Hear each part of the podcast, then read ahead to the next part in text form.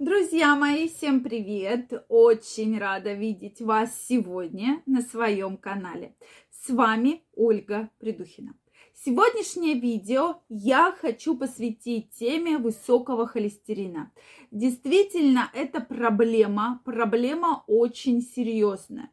И многие на нашей, нашей стране да, страдают данным заболеванием, да, то есть э, даже не заболеванием, а данной патологией. С чем это может быть связано. Безусловно, из-за неправильной пищи, из-за неправильного образа жизни. Почему мы боимся холестерина? Так как э, происходит закупорка сосудов и различные тромбоэмболии, а это практически может привести к смертельным исходам. Поэтому за уровнем холестерина, безусловно, нужно следить.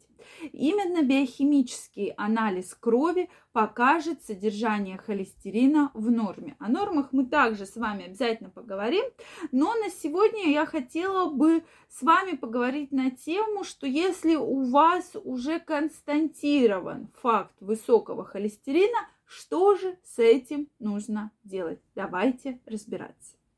А я вас всех, друзья, приглашаю подписываться на свой канал. Если вы еще не подписаны, обязательно пишите ваше мнение, задавайте вопросы. В следующих видео мы обязательно их обсудим.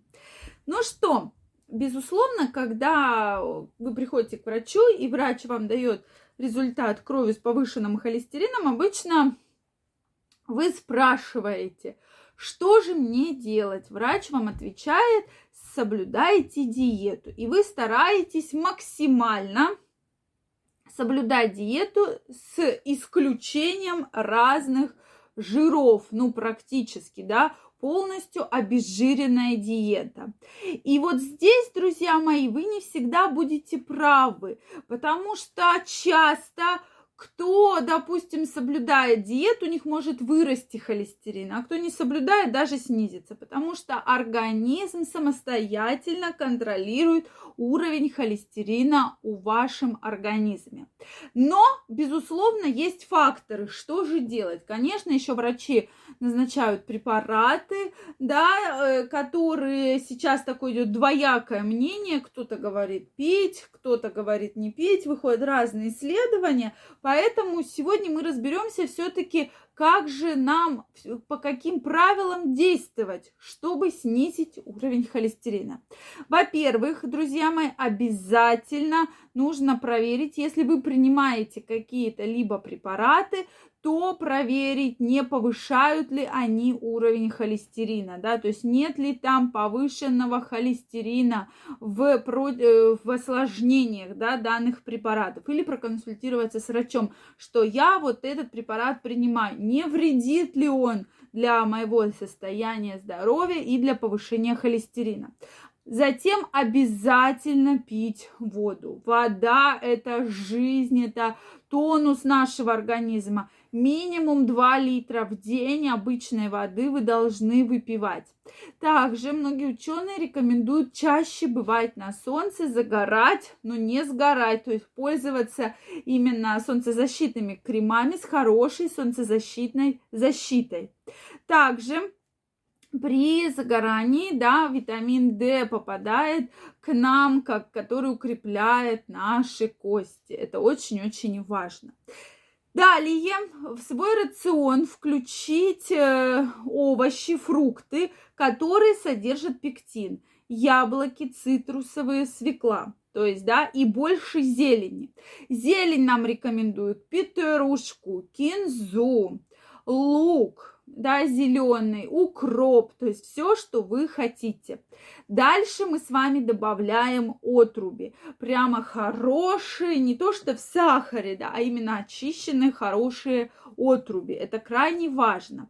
Также, друзья мои, я крайне рекомендую вам исключить полуфабрикаты, особенно мясные, да, покупные котлеты, покупные колбаски, вообще в целом колбасу, ветчину и фастфуды, потому что содержится там очень много соли и жира, что негативно сказывается на сосудах, да, и на повышение уровня холестерина. Да? Также очень опасно курение. И многие исследования уже подтвердили, что у людей, которые курят, холестерин намного выше, чем у людей, которые не курят. Это же касается и тех людей, кто любит постоянно пить кофе.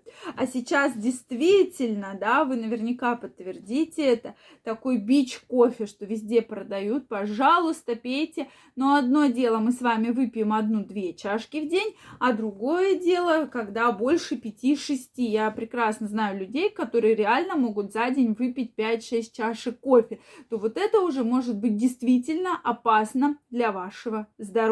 И также исследование показало, что те люди, кто реально злоупотребляет кофе, да, то есть это не одна-две чашки, а больше пяти, да, как я уже сказала, даже больше двух, то эти люди гораздо больше подвержены повышенному холестерину. Далее это все-таки добавлять энтеросорбенты. То есть энтеросорбенты, энтеросгель, активированный уголь, их сейчас действительно очень много да, на фармацевтическом рынке.